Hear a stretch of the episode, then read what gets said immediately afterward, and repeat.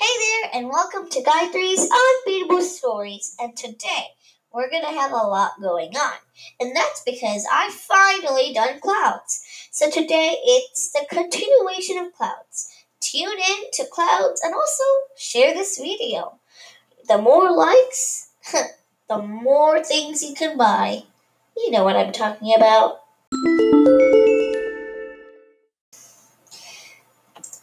Clouds by Gayatri Benoy.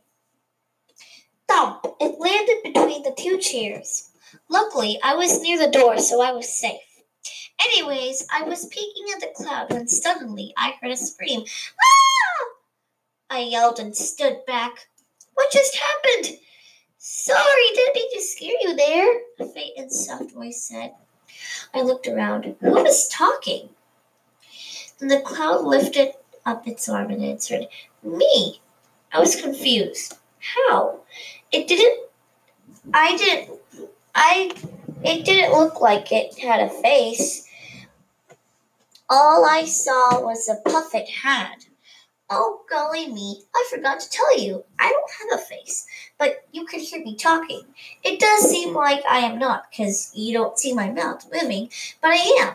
Also, well, what was I going to say? Yeah, I think that's it. The cloud confirmed.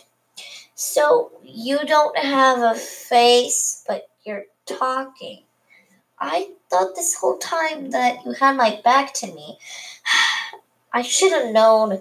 Who sees clouds with faces? I said slowly. Now that's the added two paragraphs of clouds. I will add later on, but that is my idea for right now. hey, um, bye.